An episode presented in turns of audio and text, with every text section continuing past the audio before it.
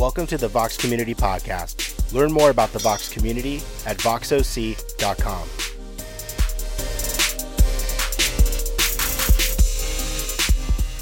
Join us at 10 a.m. on Sundays in Placentia, California at the Eldorado Performing Arts Center. Good morning. Nia, good morning. Good morning. Hey, we're super glad you're here. Welcome to Vox. And uh, just a couple of things if you are new, um, we, are, uh, we are five weeks old. This is our fifth service, third open to the public. Yep, yep, yep, yep, yep. So there is, there is a team if you see the people with the shirts on, uh, those people have been working and giving money and praying, and they got here at 8 this morning to set up and to take care of your kids. So if you want to say thank you to them, they are a remarkable crew. Um, oh, look at, oh, oh, we're just, we're clapping. We're in a clapping mood today. I like that. Let's, I, th- I say we clap for everything today. I, let's just do, yeah, oh yeah, oh yeah.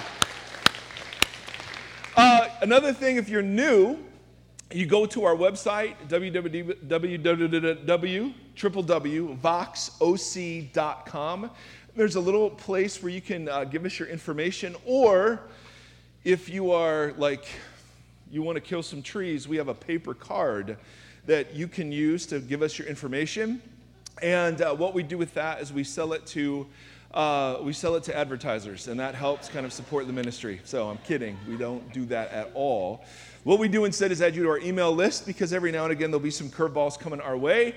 Um, like for instance, we're supposed to have two gyms for children. We have one gym, and uh, you know, it's just, I mean, it's crazy. Some there's beauty. There's going to be a Beauty and the Beast play this summer, and there'll be a whole set up here that I get to use, and uh, and I won't tell you. I may I may Belle or Beast. I'm not sure yet how I'm to present myself. So, um, so that, that gets you there. We also have something called New to dinner. Uh, our June one is filled up, our July one is open, and that is at uh, our house, my wife and I's house, and it just tells you a little bit more about what the heck this turns out to be. Um, and then, one last thing we've got to pray this morning for Orlando. Uh, it's, been a, it's been a heavy couple of days. We, one of our core team uh, couples um, lost their daughter yesterday. Uh, or no, Friday night. Um, and we heard the news yesterday, and so our hearts are heavy for that. And then we woke up this morning to hear about the shooting in um, Orlando. And if you don't know anything about it, it's, it was at a gay club uh, called the Pulse Room, I think it was. Um, 50 people killed, 53 injured. It was a hostage situation for a while worst mass shooting in U.S. history. The, the speculation is um, mo- inspired by ISIS and targeting the gay community, is the speculation that's out there now. So we, as a community, just feel the weight of that, right? Uh, and, and then multiply those tragedies by however many people are here and all the stuff you're going through. And then you realize there's a reason why people get together Sunday morning. It's not just because we don't have anything better to do, but we just need to be reminded that all of this crap doesn't have the last word over the world.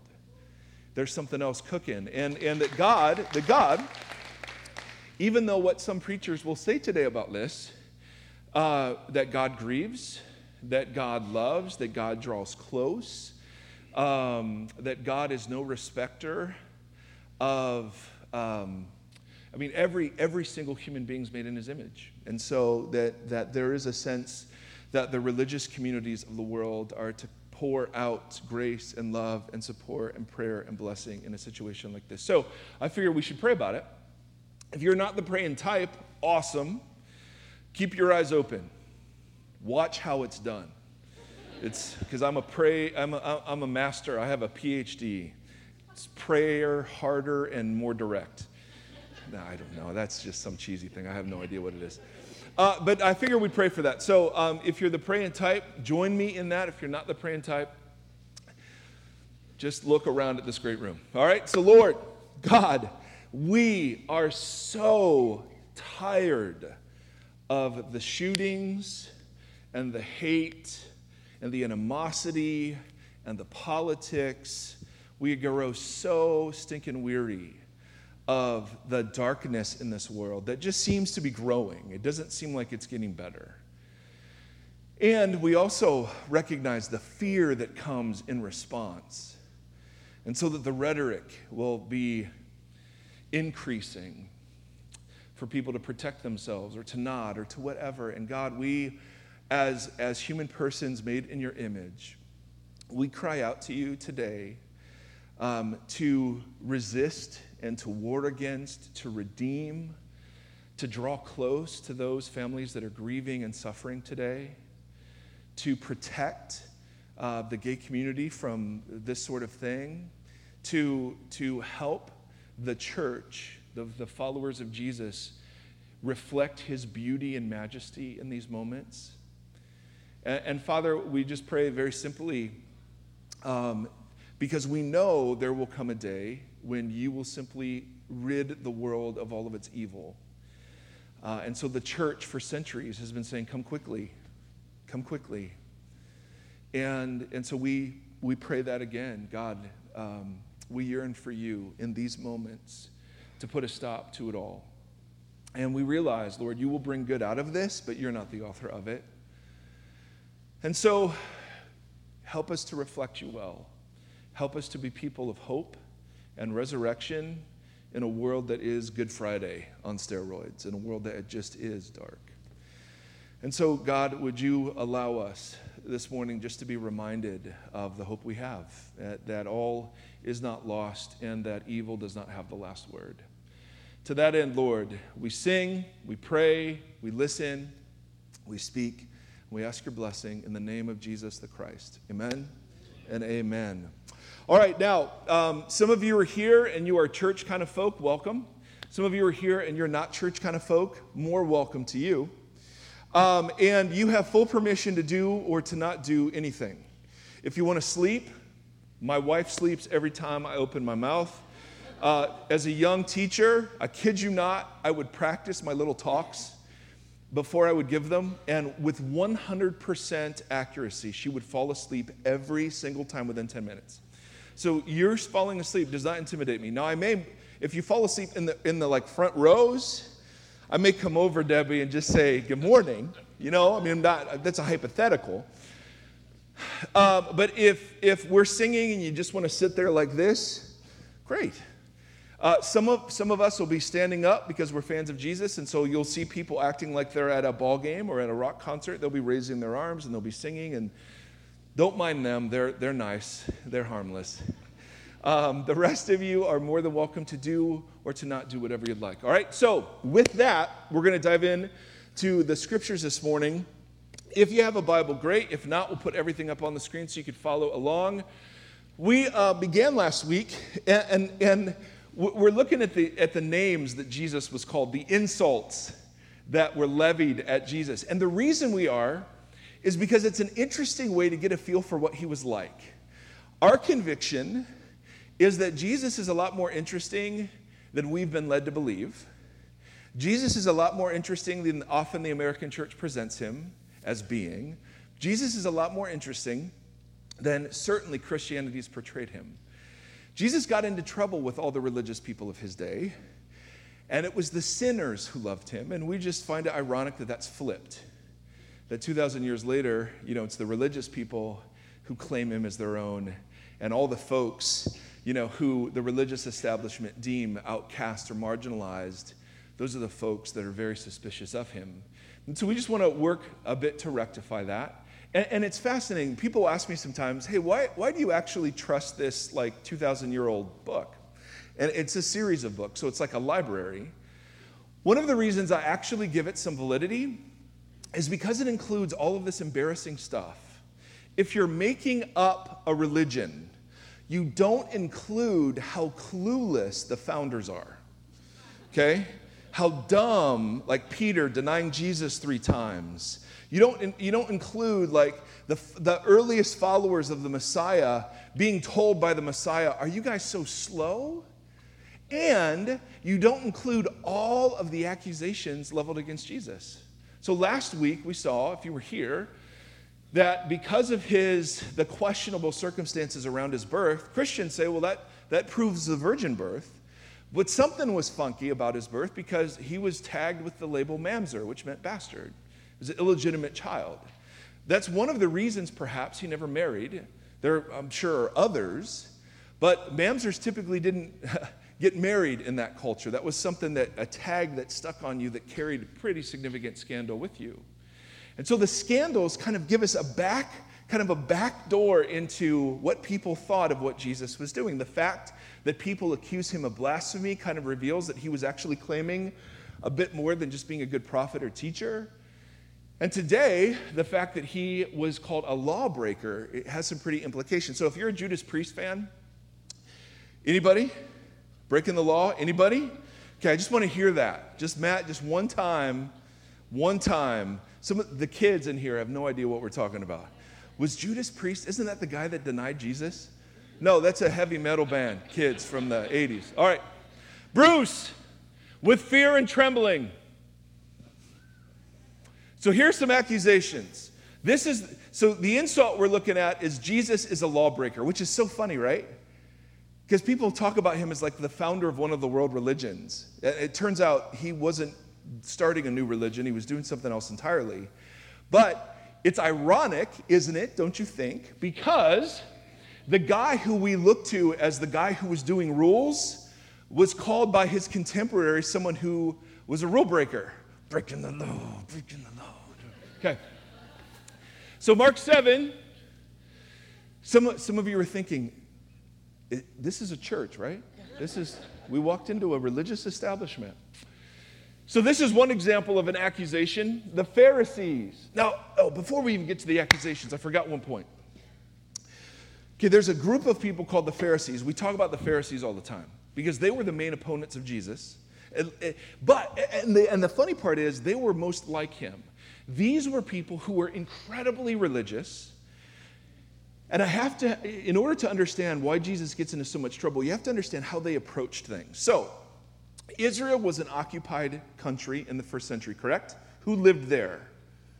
Who, who besides the Jewish folks, who occupied them? Romans, yes. And did the Jews of the day love the Romans? They did not. That was the big theological crisis. If we're God's chosen people, how can this pagan, lawless nation be ruling over us? And as we've talked about, for some people, the answer was militarily. We got to revolt. But for other groups of Jews in the first century, their answer was spiritual. We need to be more righteous. It's a spiritual problem. Top of the list of people who believe that are a group called Pharisees. Their name means separated ones. And what they did is they thought if they were more righteously devout, God would rescue them from Rome. So they took the 613 commandments of the Old Testament and then they added thousands of others. So, for instance, they, were, they did something called building a fence around the law. So let's say, let's say, you know, you've heard of the Ten Commandments. Let's say there was an 11th. Thou shalt not touch the black music stand. Okay? No matter how beautiful it looks, thou shalt not touch the black music stand. Now, that's pretty clear, correct? But what the Pharisees would do is say, okay,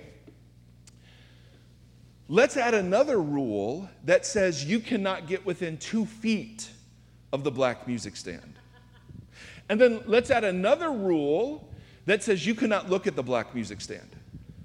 Now, those two other rules are called fences around the first rule, which is don't touch the music stand. Correct? I'm, this is an example. There, you can touch it. I just wanted to make sure you guys knew. Are, are, are you with me? Okay, this section I can see, and you're yesing. Those people back there, I think they're taking me up on the offer of sleep. Look at them, Debbie. Now, what the Pharisees taught is that the command, do not touch, one of the big Ten Commandments, was equal to the fences they drew. So, do not touch was of equal authority as don't get within two feet of it. When Jesus shows up, the laws he breaks are the fences. But to the Pharisees, the fences carried the same weight as the originals. And Jesus was going, no, no, no, no. So, so with that in mind, here we go. Bruce. So the Pharisees, And some of the teachers of the law who'd come from Jerusalem gathered around Jesus, and they saw some of his disciples eating food with hands that were defiled, that is, unwashed. And all the moms said, That's awful. Unwashing there doesn't have anything to do with germs, it has everything to do with ritual purity. So, one of the fences the Pharisees added were a bunch of hand washings you had to do in order to eat in a way that honored God. Jesus ignored that fence. Next slide. The Pharisees and the teachers of the law said, Why don't your disciples live according to what? The tradition of the elders. That was the record of all of the fences that they built. And there were thousands of these. Why don't your disciples live according to the tradition of the elders instead of eating their food with defiled hands? Do you see the accusation implicit there? The accusation is you're breaking the law, breaking the law. Give me something, Matt. Next slide. So, this is another one. The Pharisees and teachers of the law complained to the disciples of Jesus, Why do you eat and drink with tax collectors and sinners? You, to be clean ceremonially meant you never ate with people who were unclean, and prostitutes and sinners and tax collectors were unclean. So, what's he doing there? Breaking the. Next slide. They said to Jesus, This is another one. Hey, John's disciples, this is John the baptizer, John's disciples often fast and pray. So do the disciples of the Pharisees. But you go on eating and drinking. That's why I'm a disciple of Jesus and not John. Let me just put that right there. But, but the fence was see, the law in the Old Testament said you had to fast one day a year, two, depending on how you were counting. The Pharisees fasted twice a week. So that was the fence. Jesus didn't play by it, and so he was accused of hmm. Okay, lame. Next. Now, this was a huge ac- accusation. Some of the Pharisees asked Jesus, Why are you doing what is what? Unlawful on the Sabbath. The Sabbath command, this is one of the big ten for real. Do no work on the Sabbath, honor it, and rest. The rabbis added 39 different categories of things you couldn't do on the Sabbath. And Jesus just broke those fences all over the place. In fact, this was such a, uh, a pressing criticism of his, he had to say, in Matthew, he had to respond to it by saying this Do not think I've come to abolish the law, I've actually come to fulfill it. Now, if you're wondering, hey, this is awesome, I was wondering about fences and uh, washing hands, I was really curious about that today. If you're wondering why this matters, it's one of the ways that Jesus reveals how beautiful he turns out to be when you see him do this in action. So if, if you have a scripture, turn, uh, if you would, to Mark chapter 3. We're just going to look at a couple of instances of Jesus breaking the law. Mark chapter 3. There are four biographies of Jesus Matthew, Mark, Luke, and John. And they all have different, they're written to different audiences, and so they have different emphases. Mark chapter 3. Now, this is so great. Okay, so one, one, the big Sabbath command do no work on the Sabbath, keep, honor it, and keep it holy. One of the fences the Pharisees built around that command was you shall not heal anybody on the Sabbath unless their life is in danger. Okay? Healing on the Sabbath for someone whose life was not in danger was considered working. So if their healing could wait till the next day, wait till the next day. All right? That was the, seriously, that was one of the fences. So here comes meek and mild Jesus. Another time, Jesus went into the synagogue, and a man with a withered hand, a shriveled hand, was there. Now, in the first century, I know this will shock you. They believed that a physical deformity was the result of sin in your life or sin in the life of your parents. And that the deformity was God's punishment for that sin. There was a very famous king in the Old Testament who reached inappropriately for the crown uh, of Israel, and God gave him a withered hand. So the tradition was anyone who had a withered, deformed hand had been reaching for something that wasn't theirs, trying to steal it. So this man is sitting in a synagogue. All the religious people have rendered their judgment, which is man's a sinner. How do we know? Because his hand's withered. If he were righteous, he wouldn't have a deformity. Okay, so that's the scenario. Notice a man with a shriveled hand was there. Some of the religious leaders were looking for a reason to accuse Jesus of that. They were looking for a reason to accuse Jesus, so they watched him closely to see if they would, if, if Jesus would heal the man on the Sabbath. Now, was having a shriveled hand a life-threatening emergency? No, he'd lived with it for a long time. So could the healing wait? Yes. So Jesus, meek and mild, Jesus said to the man,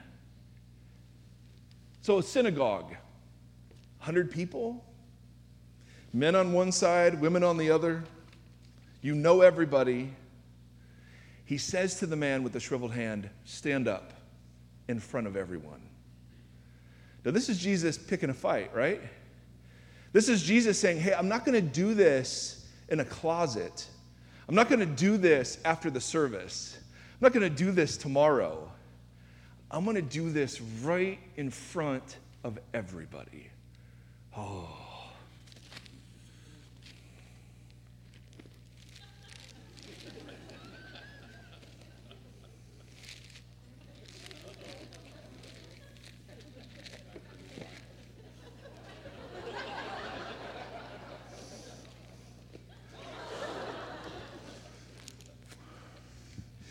You're thinking, hey, is this the guy that speaks every week?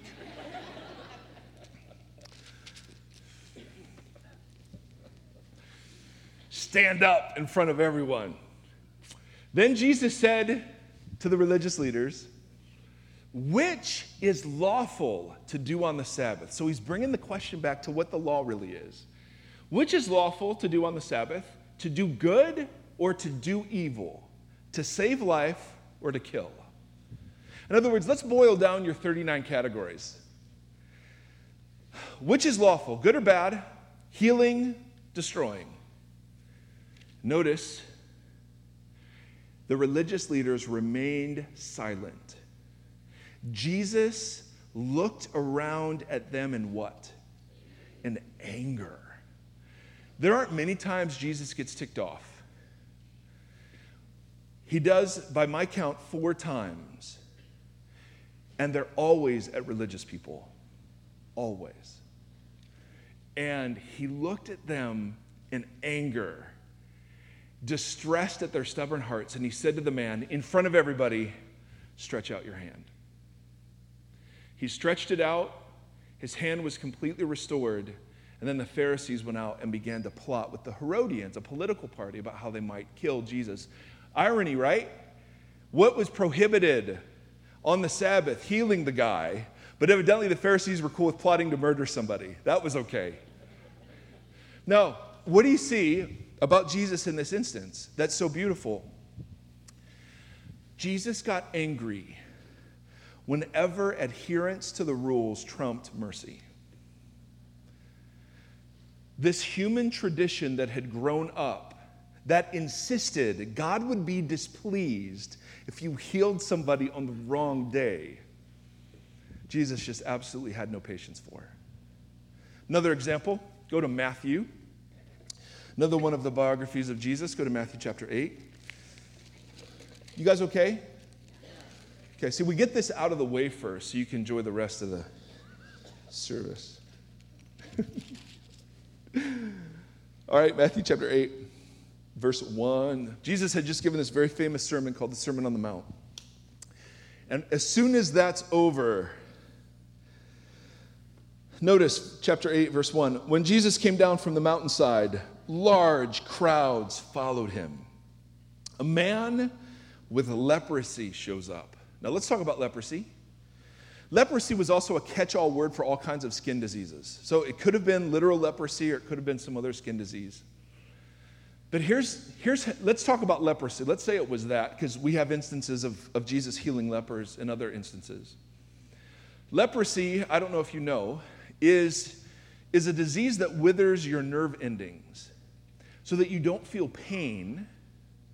So that, let's say, you scrape the bottom of your foot, you have no idea you've scraped it, it gets infected, gangrene sets in, and just at some point it smells and you go, oh, I see that uh, my foot now is infected. I mean, you become this bleeding and oozing kind of mess. I mean, it was horrific, just the disease itself. But the stigma attached to it was just as bad. As a leper, in the first century, you had to live outside the boundaries of the towns and the villages with people of your own kind. So they were called leper colonies. We still have those today in certain places of the world.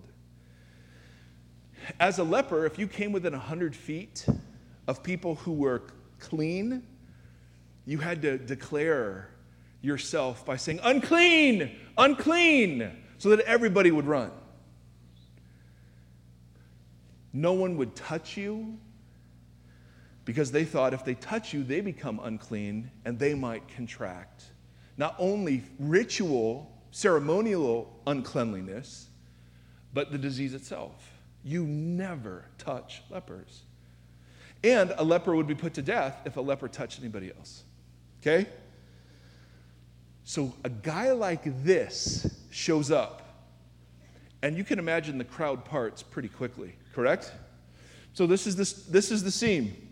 Jesus came down from the mountainside. Large crowds followed him. A man with leprosy came and knelt before Jesus and said, Lord, if you are willing, you can make me what? Clean. Now, clean is bigger than healed. Healed means he doesn't have leprosy anymore. Clean means he can now go back to his family. He can now go to the temple. He can now participate in communal life. Clean is a huge category. And notice the humility of his request Jesus, I've heard amazing things. If you are willing, you can make me clean. Now, I don't know how you picture God.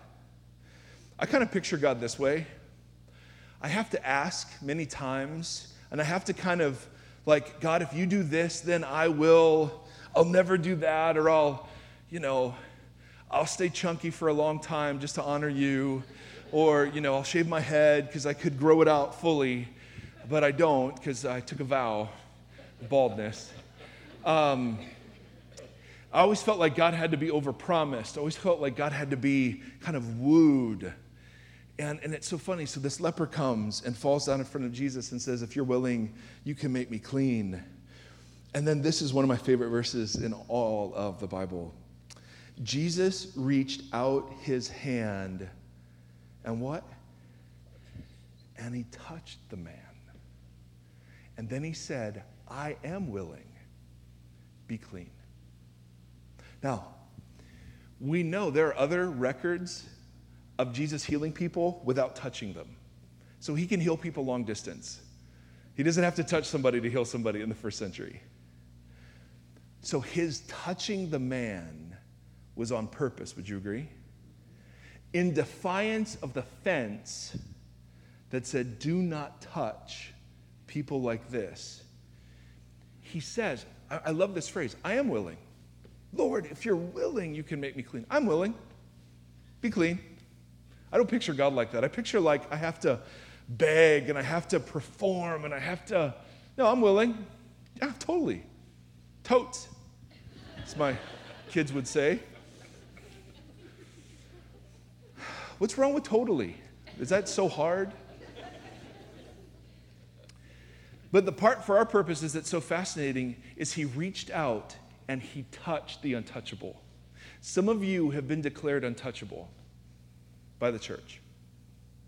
I'm beginning to learn your stories, and you've been declared out of bounds. You've been declared unclean. And the religious impulse has always insisted that you get your act together first and then you show up, and then you find religion. The Jesus impulse is just the reverse. Jesus is the one who touches us, and he makes us clean. It's not, he's not waiting for you to get your doubts figured out or your act together or your life sorted or your addictions taken care of. See, it was thought in the first century that unclean, whenever it touches clean, infects clean. Unclean trumps, if you'll forgive the use of the word, unclean trumps clean. That's, that's unclean. Whenever clean and unclean come into contact, unclean wins. Until a carpenter rabbi named as illegitimate and a rule breaker start showing up and dispensing mercy outside of all the boundaries and the fences. And he touches the man, and his clean wins. His clean wins. In other words, there is nobody on planet Earth who is so unclean, Jesus can't touch them and say, Be clean. I am willing. His clean wins every single time. And the reason we look at cute little Jesus stories, maybe you've heard these before, maybe back in, you know, Sunday school with the flannel thing and the, you know, the reason we look at these and then just stop is because we're a community that's really, really impressed by the beauty of this Jesus. And we believe that none of us walk in here with a big enough or good enough view of who he actually is. And so, if you're here and you want to talk about evolution and hey, let's, let's talk about LGBTQ relations and let's talk about the hypocrisy in the church or let's talk about atheism or not and let's talk about, you know, the Christians, let's talk about some doctrine, baby. Let's go deep into predestination and let's nah. Nope. If you come out of anything here with anything, I'd want you to come out with the thing that just continues to amaze me that his clean trumps every other unclean, and that he's willing. And he's not looking for you to get religious, he's just looking for, for you to be humble enough to ask for help. And so some of us come before him and just go, if you're willing, you can make me clean. And to that prayer, with 100% certainty, he will say, I am willing. Be clean. So, we're going to sing a little bit in response to this. Why do we sing? Music has always been seen as a way to move affection in congruity with what our minds are thinking. And so, for generations, the people of God have sung songs. Some, some of the songs we sing are old, they're hundreds of years old. Some of them we made up this morning. Kidding. And, um, but, but we do it because the people of God have always sought to refresh their imaginations, to take the words that we've been saying to each other, maybe unkindly, and put different words in our mouths. For some of us, it's the, it's the equivalent of you're in a stadium and you're cheering. For some of us, man, we're just big fans of Jesus. And the response we give is this is amazing. I cannot believe he touched me. I just can't believe it. And as always, if you're not into that, great. Don't be into that. We're just thrilled you're here. So let me pray, and then we'll do some singing, and then we've got a friend named Matt who's going to share a story, and then we'll celebrate the Lord's Supper together, all right? So you made it. Worst part of the service is done now. Matt, you and I are going to have a conversation about your lack of participation in breaking the law. So, Lord God, I, I pray that you would remind us of how good and beautiful and majestic you are. And, I pray particularly for those people who've been deemed out of bounds by the religious establishment. I, I deeply desire for you to so impress upon them your great love and your willingness to show grace and mercy in ways that the religious establishment deems out of bounds and breaking of the rules. God, we just believe you still do that. And so, my prayer is that you would draw the hearts of people to you, that it's genuinely good news, that in a morning where we're surrounded with bad news and horrific news, there is still something to be hopeful about. And so, would you move among us and would you receive our singing as an act of worship to you? Amen? Amen. This is my friend Matt. Matt is part of our launch team. Come up here. Look like you're excited. Okay, so um, uh, Matt, the, the great thing is he's got his name tattooed on his shin. Just in case you ever, if, if you ever uh, want to know which Matt he is. If I ever find myself knocked out in the ocean somewhere and someone finds my body, That's it. identification. Yeah, unless there was a shark. And then you can't count on that. But okay, go ahead. Tell us your story. Just chump me. That's Yeah, that's right. That's right. I was gonna write bullet points on my hand, but I am a uh, spokesperson for Sweaty Palms right now, so that's not gonna happen. I'm just not a user. I'm the president. Not only a user, I'm a club president. uh, so, like most people, I uh, I grew up in the church. I was a family-going church person, and uh, I was most of my life was spent in one form or another in a religious environment. I went to a church that uh, had a lot of glass and was on global television, Mm. and uh, Irvine Presbyterian. that's right. How'd Yeah. you know? How'd Yeah, you know? Just kidding. Put that up there. Up here. Oh! See, don't tell me to do that. So, and, and I even went to school there. Um, so I spent a large portion of my my early life there too. As I grew up in the church, um, I became more involved. I was a student counselor. Uh, was even able to lead a couple of Sundays here and there. But um, as I got more involved in the church, or as I like to describe it at that time, a business. Um, I figured out how things were actually done. And to say that it was the exact opposite of what I think Jesus would have wanted it to be was an understatement. Um, opposing views were just removed, never discussed. Merchandise was more important than you know member retention or growing, and um, you know, their own books were quoted more than the Bible. The Bible became a prop, essentially. And um, that's not to include all the other stuff like nepotism and whatnot. So, So you were a fan. oh, big That's fan. what you're saying. Big you fan. loved big it. fan. Okay. Loved right. it. I just yeah. wanted to clarify. I just, you know, signed up for it and just loved every minute of it. Um, the hardest part, being especially growing up in it, was uh, the youth was kind of just kicked to the side. We were always an afterthought. We were never really, uh, really accepted as part of the church. It was more just, you know, the older folks, you know, because the older folks had the money. I'm not going to be, I'm not going to lie and say that that's not the case, but you know, when you're telling the church that you need to grow your youth so your church will grow and it falls on deaf ears, no pun intended, um, you know, it's, it hurts a little bit.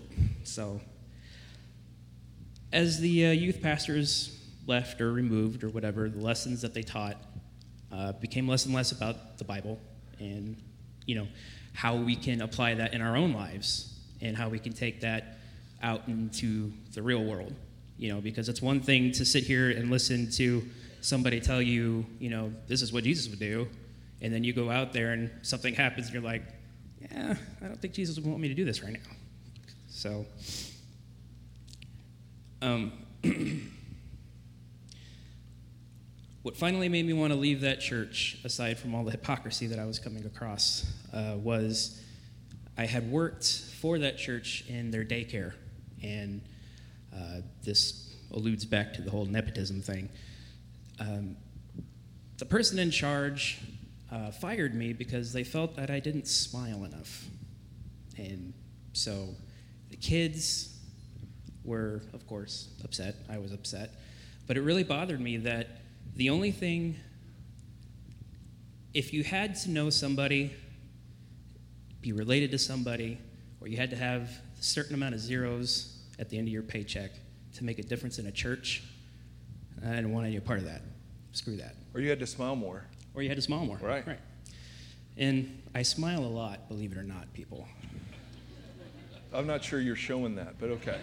Well, it's it's a snaggletooth smile, so I don't know if, I don't know if anybody really wants to see that. So, I left the church. Um, I was maybe 17 or 18 at the time. Of course, I lied to my parents about going to church because my church, my parents, being the lifelong church-going people that they are, you know, would always expect me to go. And you can't just tell your parents, "Hey, I'm not going to church anymore," because it's not going to be a thing. It's not a conversation that old school religious people like to have because they just expect you to do it. And they don't expect you to have opposing opinions or thoughts or ideas. And it would have been lectured more than discussed. So I lied. And I decided that working and partying were going to be more important. And so that's, that's exactly what I did. And, you know, it was just really hard for me to sit in a building where you guys are sitting now and listen to somebody that I felt deep down inside had absolutely no right to tell me that, you know, God was perfect, Jesus is perfect, and you're not, without them admitting to their own problems or demons. To me, that was hard because everybody has a problem, everybody has their own issues that they're going through, and these guys just flat out deny that they have any of those. And sorry, losing my train of thought. So,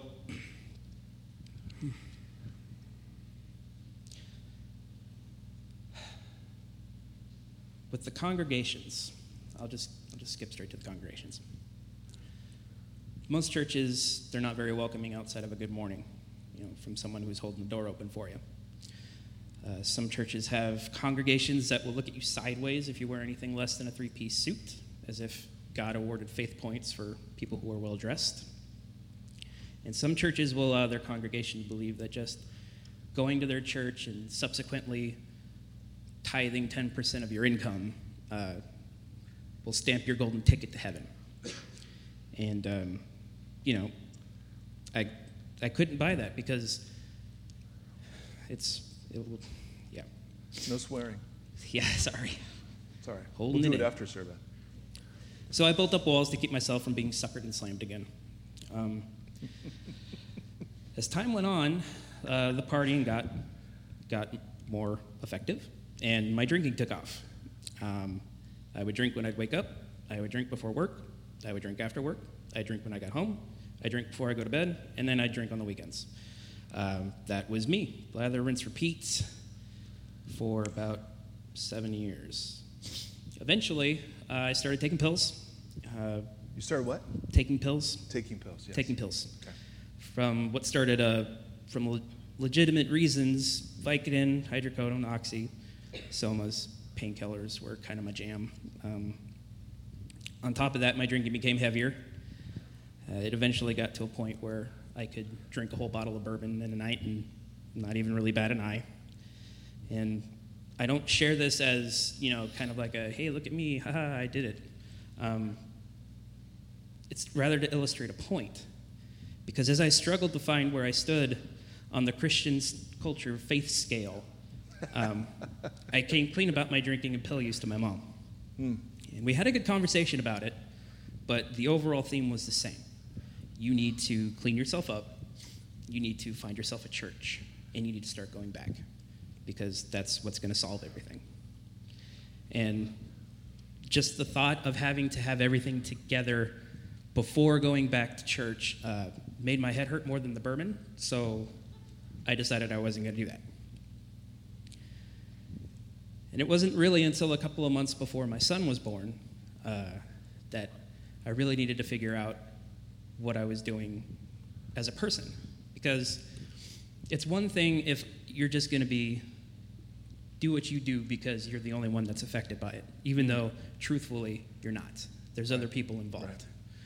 But your right. thinking is you're the only one involved. Well, now I have a son coming into this world. How am I supposed to be his guiding light through all of life's ups and downs if I can't even figure out what's going on inside of me? I can't do it. And it would be reckless of me to believe that I shouldn't try to fix myself before trying to guide my son. So, um, as all great things do, depression and anxiety set in. Um, the happy go lucky me that I was for a long time finally faded away. And it felt for a long time like God was just poking me with a stick, like, and just watching me crumble under the weight of everything that was going on. And for a long, long time, uh, it just felt like one thing after another. And really, if it weren't for my wife, uh, it's difficult to say whether or not I could have pulled myself out of that tailspin. It, it was, it was, it was a legit tailspin, folks. Like, pretty legit. So, eventually, my wife convinced me, hey, why don't we try going back to church? But the walls that I had built were too high, and the anger that I had inside was just too much. Like, I was just pissed at the church for doing what it had done not only to me, but to other families, friends of mine, people that I hadn't even known that were royally screwed by the church. I just could not get past that. And so, my wife, I told her, You have been like the ocean banging on a cliff for the last 10 years, trying to get me to go back to church. Not so much in the way that you're just, you know, you just keep going and going, but eventually you're going to chip away. So we decided we would watch webcasts of church services instead of actually going. So it was a fair compromise, I think. I mean, Of course. I didn't have to get out of my pajamas, and I didn't have to leave the house, and we got our church fill. And that was actually where I was introduced to to Mike here. Uh, Oh boy. yeah. And so, Speaking of hypocrites. uh, but at least you're a relatable hypocrite. Yeah, it's all right. So, Does the camera really add 10 pounds? I want to know. no, not at all. Okay, good. No. All right. All right. No. All right. It's 10 pounds of muscle? That's what I'm talking about. Okay.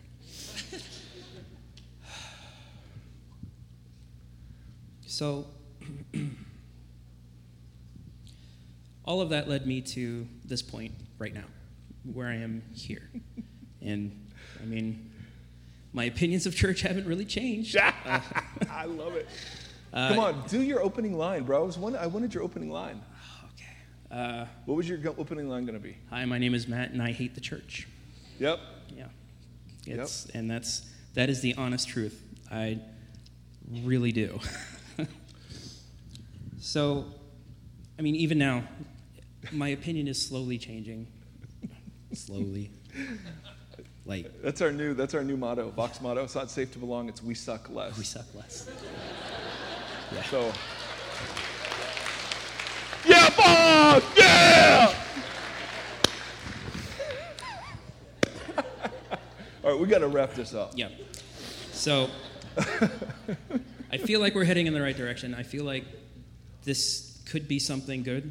I, I feel like if it becomes as inclusive as you know we're all hoping that it will be, uh, this could be something that I wouldn't mind being a part of. and uh, My BS detector hasn't gone off yet, so for anybody out there who's worried, mine hasn't gone off. So. Yeah, but we're only like five weeks Yeah, old. we're only five Just weeks into it. Just give it a little bit more. Maybe. but I'm beginning to feel like this is exactly where I need to be right now. However, I still can't shake that feeling of waiting for the other shoe to drop. Or sandal, as the case may be. it's been carved in pretty deep, but for the first time in a long time, I'm cautiously optimistic about where this is going. So, um, yeah, my name is Matt, and I hate the church. And and if you missed that, he helps pull this off. He's part of the reason why you are sitting here. I'm on the tech team. Right. Yeah. So it's just the greatest thing ever. So Matt wrote us and said, Hey, can I share my story? We're like, Oh, this is perfect. Because I would imagine there are many of us who have been hurt, burned, upset by uh, the stuff that's going on in the name of Jesus. And we're a bunch of screw ups. So we're not, we're not promising anything other than we just want to be honest about our screw ups. So when Matt was offering to share, I was like, oh, bro, of course. Oh, my goodness. How great is that? I'm cautiously optimistic, and I'm a part of the team. It's the best I can do. It. It- It's so good. How was the interview process? Oh, it was great. Matt just said, ah, maybe, maybe you guys aren't crazy. Um, so what we're going to do is, uh, in just a moment, we're going to have Matt lead us in communion, which is just the greatest thing. And, um, and so we're going to open our service up, and we do this every week. And, but I just want to remind you of, of what people will be doing. We have stations where there's bread and there is juice. Now, we have one gluten free station. Instead of putting gluten free next to gluten, we have one gluten free station that's purely gluten free. All right, someone wrote us about cross contamination in the juice. So I'm like, listen, my wife is gluten free. I get it. So that, that whole thing is gluten free. Do you understand? Look at it as gluten free communion. All right? Everywhere else is gluten, just to be clear. But we practice something called open communion, uh, which is the invitation that no matter who you are, what you call yourself, that Jesus would invite you to the table to take some bread, to dip it in juice, as a way to open yourself up to Him. No pressure, no one's keeping track of who does this or who doesn't do it. But we welcome you, no matter who you are, or what you've done, or what you call yourself, to come to the table. For generations, Christians have seen this because it was instituted by Jesus as the level playing field. The only kind of people that come up to take the bread and the cup are unworthy people. That's it. Gay people don't come up, straight people don't come up, Republicans don't come up, Democrats don't come up, rich people don't come up, poor people don't come up. Image bearers, dearly loved by God, come up. That's it. So that's an option for you. We're also going to have um, folks that will stand near the communion stations that are available to pray for you if we can pray for anything. We have participation boxes. Some of the folks uh, in our community generously give um, so that we can be here and have the stuff that we have. And if that's one of the ways that you worship and declare worth and significance of God, then we would invite you to participate in that way. Um, evidently, I'm going to have books on sale next week just to make Matt happy. I'll put my books out there. It's a comfort thing. Yeah, it's a, oh, yeah, exactly, exactly. Uh, um, uh, and then uh, also, if you fill out one of our info cards, that's where those go as well. All right, so I'm going to pray. Oh, no, you're going to read 1 Corinthians 11. Do it with a smile. Not through 29. Let's do, um, yeah, go through 26. Yeah, yeah, yeah. For I received from the Lord what I also passed on to you. The Lord Jesus, on the night he was betrayed, took bread, and when he, gave, when he had given thanks, he broke it and said, This is my body, which is for you. Do this in remembrance of me. In the same way, after supper, he took the cup, saying, This is the cup. This cup is the new covenant in my blood. Do this whenever you drink it in remembrance of me. For whenever you eat this bread and drink this cup, you proclaim the Lord's death until he comes. That's right. And that, and that is the centrality of our hope.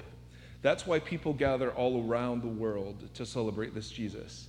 Is that this sacrifice, this invasion of God into the world.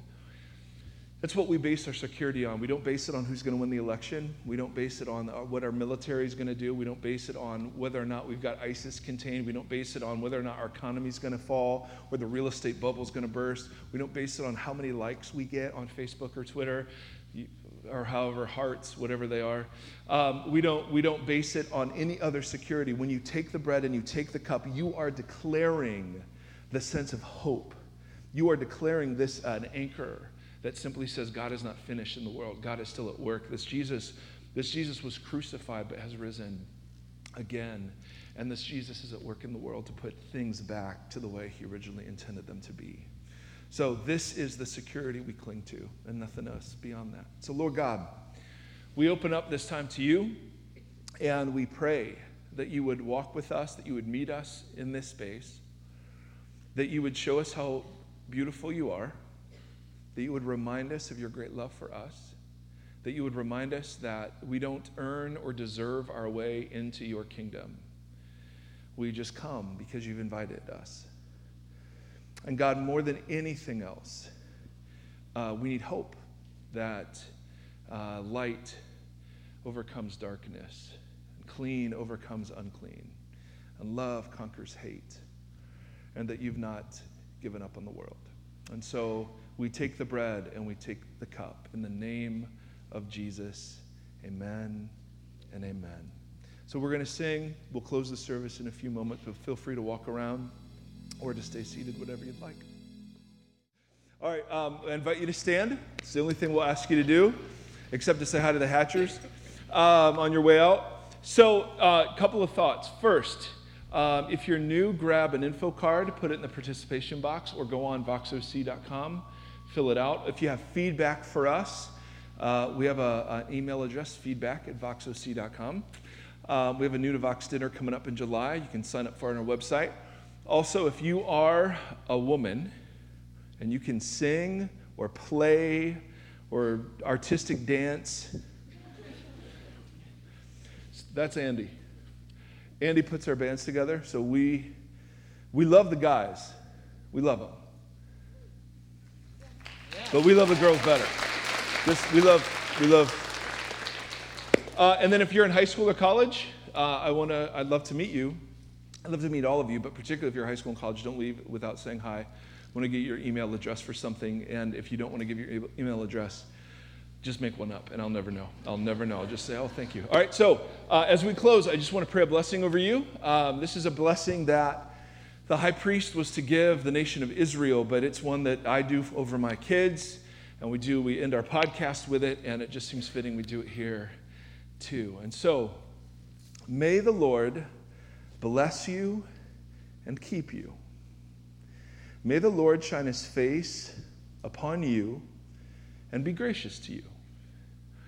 May the Lord lift up his countenance to you, and may he give you peace in these days. Amen and amen. Say hello to somebody as you leave. Let me go first as I hustle out. Goodbye. See you later. Woohoo! How about Gazelle? Thanks for listening to the Vox Community Podcast. Participate in the Vox community at voxoc.com slash participate.